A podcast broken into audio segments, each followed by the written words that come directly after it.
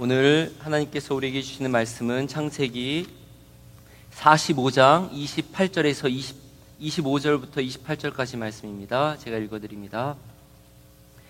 그들이 애굽에서 올라와 가나안 땅으로 들어가서 아버지 야곱에게 이르러 알려 이르되 요셉이 지금까지 살아 있어 애굽 땅 총리가 되었더이다. 야곱이 그들의 말을 믿지 못하여 어리둥절하더니 그들이 또 요셉이 자기들에게 부탁한 모든 말로 그에게 말하매 그들의 아버지 야곱은 요셉이 자기를 태우려고 보낸 수레를 보고서야 기운이 소생한지라 이스라엘이 이르되 조카도다 내 아들 요셉이 지금까지 살아 있으니 내가 죽기 전에 가서 그를 보리라 하니라 아멘.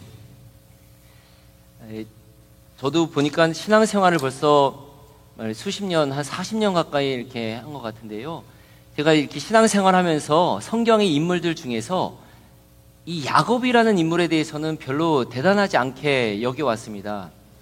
아시는 것처럼 그는 욕심이 늘 많은 사람이었고요. 그의 삶은 늘 거짓말과 이 사기로 점철된 사람이었죠. 사람 편애하기도 하고 늘 자기 중심적인 사람이었습니다. 실제로 그는 형도 속이고 아버지도 속이고 또 외삼촌도 속이고 또 아내들 중에서 또 편애하고 자식들도 편애하고 자식들 관리도 잘 못하고 그런 사람이었지요. 그래서 때로는요, 어, 심지어는 아, 그래도 야곱보다는 내가 차라리 좀 나는 게 있는 게 아닌가. 그러니까 야곱보다는 그러니까 야곱의 그런 면을 볼 때 그런 생각이 들 때도 있을 정도였습니다. 아브라함의 하나님, 이삭의 하나님, 야곱의 하나님이라고 하나님이 자신을 계시하실 때 거기에 야곱은 왜 들어갈까라는 의아심을 가지기도 했습니다. 그러다가 저희가 지난 한 석 달, 넉 달에 걸쳐서 창세기를 이렇게 묵상하지 않았습니까? 이 기간 동안에 이 야곱의 삶을 관찰하고 묵상하고 또 연구해 보면서 야곱에 대해서 좀 다른 시각을 갖게 됐습니다. 사실 그를 아주 다른 모습으로 좀 바라보게 되었습니다. 그의 삶을 전체를 이렇게 돌아볼 때, 어, 한세 가지 정도로 그의 삶의 특징을 찾아낼 수가 있었는데요.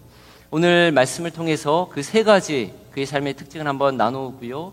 또 우리 삶에 적용할 수 있는 부분들을 생각해 보도록 하겠습니다. 어, 제가 이렇게 발견한 첫 번째 특징은요. 그 야곱의 삶은 참 눈물겨운 고난의 삶이었다는 겁니다.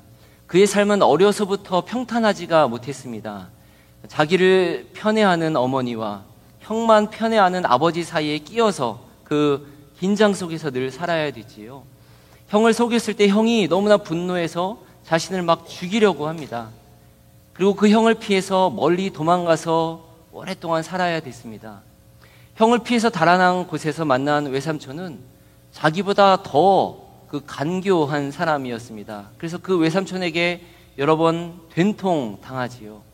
그리고 자신의 그, 그, 그 진물난물 다 빼먹으려고 하는 그 외삼촌 밑에서 20년을 살아야 했습니다. 가족을 이루었지만 그 가족들이 어, 아내들은 서로 싸우고 자식들은 계속 사고를 쳤지요. 그 큰아들은 자기의 그 후처와 동침을 하질 않나 자기의 딸은 몹쓸 짓을 당합니다. 그리고 또 분노한 그 자기 아들들 둘은 그 마을 사람들을 그냥 전부 도륙해버리는 무서운 살인자들이 되고 말았습니다. 게다가 그가 가장 사랑하던 아들은 들짐승에게 찢겨 죽어서 결국 남은 건 그 피 묻은 그 옷자락밖에 남지 않은 거지요. 야곱의 삶을 전체적으로 돌아볼 때 아, 그의 삶은 참 누구와 비교해도 덜하지 않을 정도로 고통이 많고 고난의 삶을 살았던 거지요. 어, 그 자신의 고백처럼 그 험악한 세월을 살았습니다. 그가 살면서 오랫동안 그렇게 살면서 느꼈을 그의 슬픔과 그의 외로움과 그 쓸쓸함과 그런 부분들을 조금 생각해 보게 되었습니다. 그는 한 많은 사람이었죠. 어떤 면에서 보면 그런 면에서 그는 우리 대다수 사람들의 삶을 대변하는 그런 사람일지 모르겠다고 생각을 하게 되었습니다. 어, 야곱의 삶에서 그 두 번째로 그 특징을 찾아 찾은 것은 어, 그가 뜻밖에도 중요한 때마다 신앙인의 면모를 드러냈다는 겁니다. 매우 세상적이고 굉장히 현실적인 그런 계산이 빠른 사람이었는데 큰 일이 있을 때마다 예배의 자리로 나아갑니다.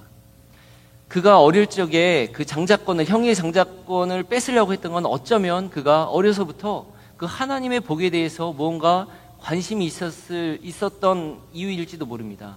그 사실 여부를 떠나서 이 야곱은 그 광야 길을 가면서 어, 하나 꿈에서 하나님의 천사를 만났을 때 일어나자마자 돌단을 쌓고 예배를 드리지요. 그러니까 하나님을 인격적으로 만나자마자 그는 자신의 삶의 기준을 거기에 세웁니다. 그리고 외삼촌에게 외삼촌 밑에서 20년간을 그렇게 고생을 하면서 그 가운데서도 그는 하나님께서 주시는 분명한 음성이 들리기 전까지 그 자리를 지키고 있었습니다. 형을 만나러 돌아가는 길 너무나 두려울 때 그는 하나님께 간절히 나와서 간절히 기도하고 밤새 기도를 했습니다. 그 하나님의 천사와 씨름할 때 자신의 그 육체가 망가지는 것에도 불구하고 그 끝까지 물고 늘어지면서 하나님의 복을 달라고 하지요. 웬만한 사람은 엄두도 못 낼 정도의 그 집념과 끈기를 보입니다. 아들들이 또 살인을 해서 큰 위기에 처했을 때 그는 어, 베델로 올라가자 하면서 가족들을 다 이끌고 그 자신이 광야에서 어, 그 하나님 만났던 곳 그곳으로 나아가서 예배를 드립니다. 그러니까 이처럼 야곱의 삶을 전체적으로 보니까 그는 하나님을 굉장히 인격적으로 개인적으로 깊이 어, 여러 번 만난 사람입니다. 또 다양한 방식으로 하나님의 음성을 들었고 하나님의 구체적인 그러한 지시를 따르고 있었던 사람이었습니다. 특별히 인생의 가장 중요한 때마다 그는 하나님의 복을 구했고요. 그, 어, 주님께 나가서 기도했습니다. 가족들을 다 이끌고 나가서 예배하고 기도했습니다. 중요한 때만 기도하는 사람이었습니다. 그리고 무엇보다 그는 하나님의 복을 아주 간절히 사모했던 사람이죠.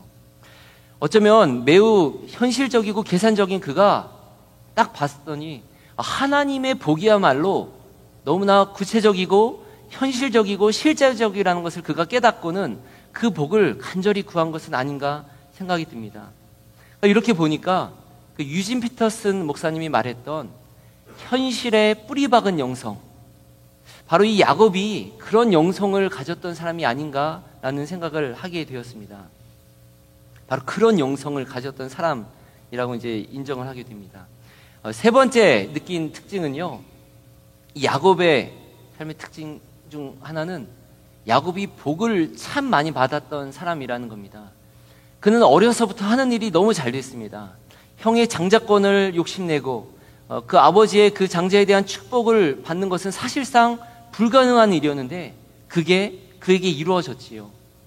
그 외삼촌이 아주 그 간교한데도 그 외삼촌이 인정할 정도로 그는 하는 일마다 다 잘 됐고 외삼촌보다도 더 잘 되고 재산도 물질적으로도 아주 넉넉한 그 복을 받았습니다.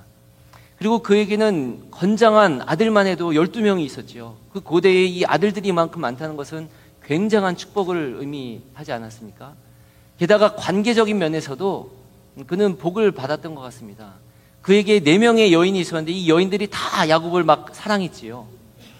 그리고 예 그리고 외삼촌도 결국은 인정해주고 그리고 형도 형과도 마침내 화해를 하지 않았습니까? 그리고 나이가 어, 그 나이가 들면서 점차 아들과도 그 관계가 다 좋아지는 모습을 보았습니다. 이렇게 해서 130살이 된 야곱은 이렇듯 노년으로 갈수록 여유 있고 그 풍성한 그 삶을 누리게 되었던 것입니다. 그런데요, 이게 전부가 아니었습니다. 오늘 본 오늘 우리가 읽은 이, 이 이야기를 통해서 이 장면을 계기로 야곱의 삶은 다시 한번 큰 어, 전환점을 맞이하게 됩니다. 이 장면을 조금 더 자세히 살펴보겠습니다. 그래서 오늘 이 본문에 보시면 어, 식량을 구하러 갔던 아들들이 돌아오지요. 근데 그들이 와서 하는 얘기가 뭡니까?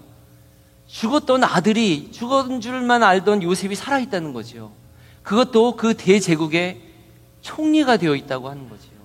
야곱은 도저히 믿을 수가 없습니다. 성경에서 오늘은 오늘 성경은 그래서 야곱이 어리둥절했다고 말하지요. 어리둥절합니다. 믿을 수 없습니다. 그런데 이 아들들이 그 요셉과 했던 자세한 이야기를 들려주고 또 애굽에서 가져온 그 수많은 짐꾸러미들과 그 커다란 그 수레를 보니 그제서야 실감이 납니다. 그러면서 그의 기운이 소생했다고 말합니다. 기운이 소생했다. 여러분 기운이 소생했던 기억이 있으시죠? 평범하던 삶 그저 지치고 답답하던 삶에 가끔씩 이렇게 기운이 소생할 때가 있는 거지요. 요즘 월드컵이 한창인데요. 우리 2002년 지난 20년 전에 그 한국 대한민국이 처음으로 그 16강에 진출했을 때 그 감격을 느끼시지요. 그리고 8강, 4강에 진출하면서 그때 정말 많은 한국인들이 정말 그 기운이 소생하는 것을 그때 느끼지 않았습니까? 바로 야곱이 그런 감격을 느끼고 있습니다. 당연히 그렇지 않았겠습니까? 죽은 줄만 알았던 아, 아들이 살아왔다는데요. 10여 년 만에 그 아들을 다시 만난다니까요. 그런데 그 아들이 정말 높은 자리에 올라가 있다는 정말 꿈만 같은 일이 그에게 일어났던 것이지요. 그래서 야곱이 그때 한 말이 고백이 28절에 나오는데요. 우리 한번 28절을 같이 그 야곱의 마음으로 한번 고백해 봤으면 좋겠습니다. 같이 읽습니다. 조카도다 내 아들 요셉이 지금까지 살아 있으니 내가 죽기 전에 가서 그를 보리라. 야곱이 여기서 그렇게 말하죠. 조카다, 조카도다 말하는데요. 이 조카다라는 히브리 단어가 라브라는 단어입니다. 라브라는 단어가 다양한 뜻이 있습니다. 많은 그리고 정도와 크기가 두드러지고 위대한 그리고 규모와 범위가 매우 큰, 꽉 찬, 높은, 충분한, 족한, 그리고 풍부한 뭐 이런 등등의 의미를 가집니다. 그 느낌을 아시겠지요? 야곱이 한 말, 족하다. 정말 만족스럽다는 거죠. 만족한다는 거죠. 영어 성경으로는 주로 이 말을 it is enough라고 그 성경 번역합니다. 한말 한마디로 한 글자로 할 때는 그냥 enough라고 번역한 성경들도 많이 있습니다. enough하다, 족하다, 충만하다라고 야곱이 말하고 있습니다. 이 번역을요 세 번역 성경에서는 야곱이 이렇게 말합니다. 죽어도 한이 없다. 정말 야곱은 평생 그 여러 가지 복을 누리고 살아왔지만 지금 이 130살 된 야곱이 그렇게 고백하고 있습니다. 이제는 죽어도 한이 없다. 족하다. 그러니까 그가 그 전에 생각하지 못했던 가장 복, 큰 복을 누리고 있습니다. 그의 삶의 절정이구나, 이게 인생의 클라이맥스구나라는 것을 여기서 느끼고 있는 거지요. 이 말씀드렸던 야곱의 삶의 그 세 가지 특징을 다시 한번 정리해 봅니다. 야곱의 삶은 참 고통스럽고 그 고난의 삶이었죠. 다사다난했던 삶이었습니다. 그런데 그의 삶은 또 그 가운데서 신앙인의 모습을 보인 그 믿음의 삶이었습니다. 누구보다 하나님을 간절히 사모했지요. 그리고 그렇게 믿음의 삶을 살았을 때 그의 삶은 마침내 복된 삶으로 정리가 되었습니다. 저는 이제 비로소 이렇게 깨닫게 되었습니다. 이 야곱이 야곱이라는 인물이 누구보다도 고난스럽고 고통스러웠던 누구보다도 힘들었던 그 삶을 살았지만 그가 누구보다도 하나님의 그 복을 사모하고 누구보다도 하나님을 의지했기 때문에 하나님께서는 그에게 누구보다도 더 커다란 충만한 복을 주셨다는 것입니다.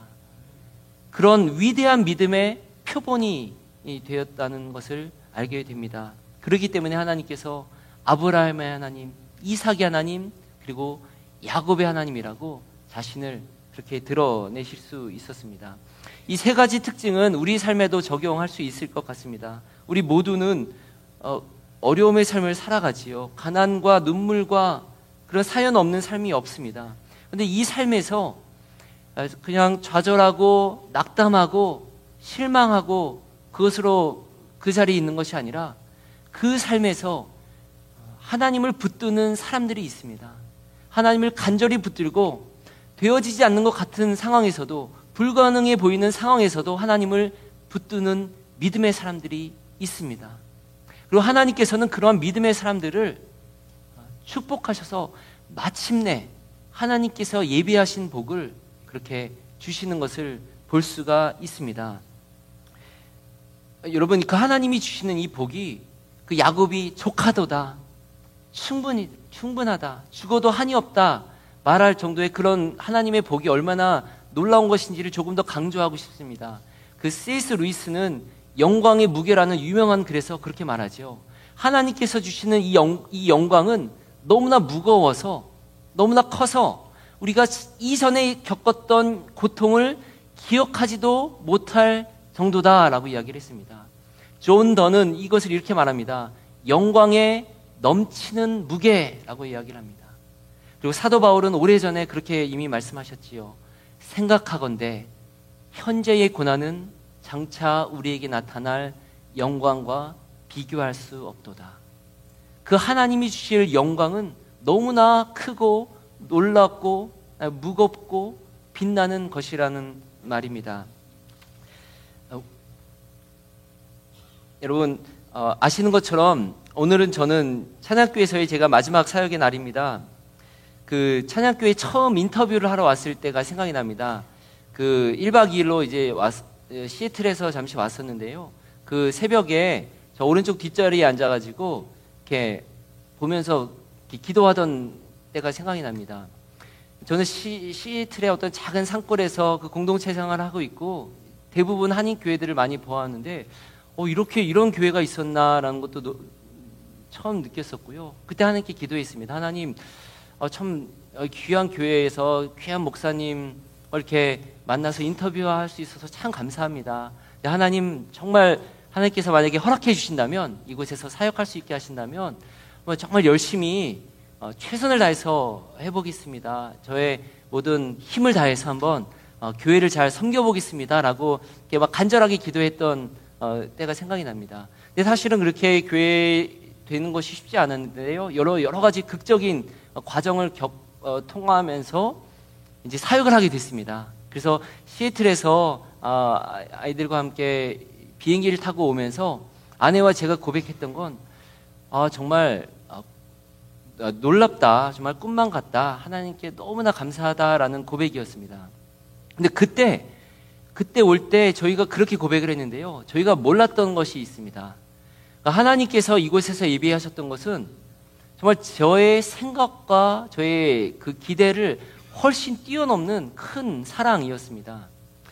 여러분 야곱이 오늘 본문에서 아들이 살아있다는 말을 듣고 족하다 죽어도 한이 없다라고 고백하지 않았습니까? 그랬던 야곱이 이집트로 내려와서 몇 년을 더 살았는 줄 아십니까? 17년을 더 삽니다. 그 요셉을 잃어버린 13년 동안 기간이 있었는데 요셉을 다시 만나서 그 애굽에서 함께 온 가족과 함께 행복하게 평안하게 살았던 기간이 17년입니다. 그가 누렸을 그 행복이 얼마나 컸겠습니까? 저도 사실은 이 찬양교회 오기 전에도 이미 여기서 사역할 수 있는 것만으로도 참 기뻤는데요. 이 기간을 돌아볼 때 이 하나님께서 베풀어 주신 은혜는 너무나 크고 놀라운 것이었습니다. 참으로 아름다운 그 믿음에 우리 성도님들과 함께 신앙생활할 수 있었고요. 참 소중한 우리 목사님들과 동역할 수 있었습니다. 그러면서 하나님께서 이 공동체를 통해서 이 건강하고 아름다운 공동체를 통해서 하시는 참 귀한 일들을 볼 수가 있었습니다. 그 미생이라는 드라마가 있었는데요. 거기에서 그 프로기사 지망생 이, 이 주인공이 실패를 합니다. 그리고 나서 그가 대기업에 이제 계약직으로 일을 하게 되는데 수많은 그 차별과 무시를 당하면서도 그가 열심히 일을 했는데 그의 상사 상사가 크리스마스 때 딱 카드를 그에게 써주지요. 한마디가 있는데 그 말이 참 제 마음에도 와닿습니다. 그 한마디는 이거, 이거였습니다. 더할 나위 없었다. 저는 사실은 하나님께서 이렇게 삶의 순간순간을 이렇게 정리할 때 하나님 앞에 섰을 때 아, 그렇게 하나님 앞에서 그런 칭찬을 받았으면 좋겠다라는 어, 기대감이 있었는데요. 근데 제가 이곳에서 누린 그 찬양교회에서의 삶을 딱 돌아볼 때 한마디로 말한다면 예, 족하다. 또 다른 한마디로 평가한다면 더할 나위 없었다. 그러니까 예, 그만큼 너무나 행복하고 감사한 그러한 예, 목회를 경험했습니다. 그러면서도 동시에 부족, 어, 두려운 마음이 듭니다. 하나님 앞에서 과연 내 이 기간은 더할 나위 없었다라고 말할 수 있는가? 그런 면에서는 제가 받은 사랑만큼 잘 섬기지 못하고 더 사랑을 베풀지 못한 부분들 너무나 죄송한 마음이 듭니다. 그 성, 성, 그 프란시스코는 그렇게 고백했었는데요. 내게 주신 은총을 저 길거리에 거지들에게 주셨다면 하나님께서는 저들을 통해서 더 큰 영광을 받으셨을 것을 하나님께서 참 주신 은혜가 너무나 크고 성도님들 통해 받은 은혜가 너무나 큰데요. 그것을 다 갚지 못한 그것이 너무나 죄송스럽습니다. 근데 그럼, 그렇지만 또 대나무가 이렇게 마디 마디를 지으면서 성장해 가듯이 어, 찬양교회에서의 어, 저의 모습을 돌아보며 어, 이곳에서 한 매듭을 지을 수 있는 것 같습니다. 이 찬양교회에서의 기간이 참 소중한 매듭으로 남을 것 같습니다. 어, 찬양교회에서 첫 번째 했던 설교를 살펴보았습니다. 그때 어, 했던 첫 제목, 설교의 제목이 어, 인생은 아름다워였습니다. 어, 전 찬양교회 사역 돌아볼 때에 하나님께서 주시는 그 아름다운 광채의 그 일부를 참 맛본 것 같습니다. 어, 그 설교 때 했던 이야기가 있는데요. 제가 너무나 좋아하는 이야기라서 오늘 마지막으로 그 이야기를 한 번 더 나누고 싶습니다. 그 박경리의 토지에 나온 이야기였습니다. 그 가난한 농부 용이와 그 이루지 못한 사랑, 그 불쌍했던 월선이 예, 이야기였지요.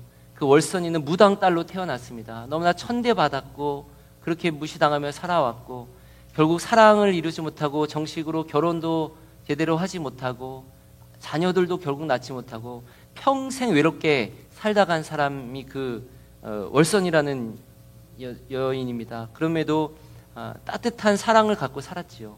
근데 그 월선이가 이제 마지막으로 깊은 병이 들어서 죽을 때 어, 그가 그토록 사랑하던 그 용이 품에 안겨서 나눈 대화가 있습니다. 그 대화가 저는 너무나 참 마음에 와 닿는데요. 이렇게 이야기합니다. 그 용이가 말하죠. 우리 우리 우리 많이 살았다. 야, 네 여한이 없지? 없습니다. 그러면 됐다. 나도 여한이 없다. 저는 야곱의 고백을 들으면서요, 야곱이 촉하도다라고 말할 때 어, 이들의 대화를 이렇게 떠올리게 되었습니다. 아, 그 삶의 마지막에 여한이 없다라고 고백할 수 있는 삶. 사랑하는 여러분, 말씀을 정리합니다. 아마 앞으로도 우리 앞에는 여전히 그 외로움과 또한 우리가 상상하지 못하던 그러한 어려움들, 기대하지 않았던, 바라지 않던 슬픔의 순간들이 찾아올 가능성이 높습니다. 근데 그런 상황에서도 어떠한 상황에서도 정말 그 예수님 붙드시는 여러분 되시기 바랍니다. 그 한경재 목사님이 그 목사님들한테 마지막으로 했던 고백이 그런 권면이 그거라고 하지 않습니까? 목사님들 제발 예수님 잘 믿으세요. 사랑 여러분 어떤 성, 형편에서도 정말 예수님 잘 믿으시는 여러분 되시기 바랍니다. 그렇게 여러분들이 끝까지 붙으실 때 하나님께서는 여러분 한 분한 한 분을 위해서 예비하신 그 놀라운 사랑을 어, 부어주실 것이라고 확신합니다. 하나님께서 여러분에게 준비하신 그 복은 우리가 생각하고 기대했던 것보다 훨씬 더 은은하고 향긋하고 신선한 것일 겁니다. 그, 그 복은 너무나 놀랍고 크고 빛나고 무거운 것일 겁니다. 그 하나님이 주신 그 복을, 예비하신 그 복을 마음껏 받아 누리시며 그 복을 또 많은 이들에게 흘려보내시는 우리 귀한 믿음의 성도님들 되시기 바랍니다. 사도 바울이 그렇게 고백했던 축복의 권면으로 말씀을 마칩니다.